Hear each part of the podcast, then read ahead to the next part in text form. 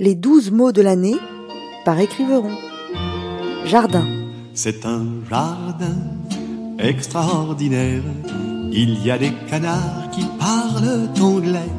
Leur donne du pain, ils remuent leur derrière en disant thank you. very much. En janvier, on prend de bonnes résolutions. Cette année, j'arrête de fumer. Je me mets au sport. Je travaille plus ou moins. Je passe plus de temps avec ma famille. Je prends soin de moi.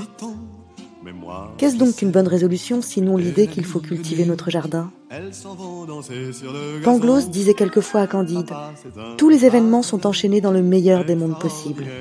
Car enfin, si vous n'aviez pas été chassé d'un beau château, à grands coups de pied dans le derrière pour l'amour de mademoiselle Cunégonde, si vous n'aviez pas été mis à l'inquisition, si vous n'aviez pas couru l'Amérique à pied, si vous n'aviez pas donné un bon coup d'épée au baron, si vous n'aviez pas perdu tous vos moutons du bon pays d'Eldorado, vous ne mangeriez pas ici des cédrats confits et des pistaches Cela est bien dit, répondit Candide. Mais il faut cultiver notre jardin. Par hasard, dans, dans, dans ce jardin extraordinaire, loin des noirs buildings et des passages cloutés, il y avait un bal que donnaient des primes.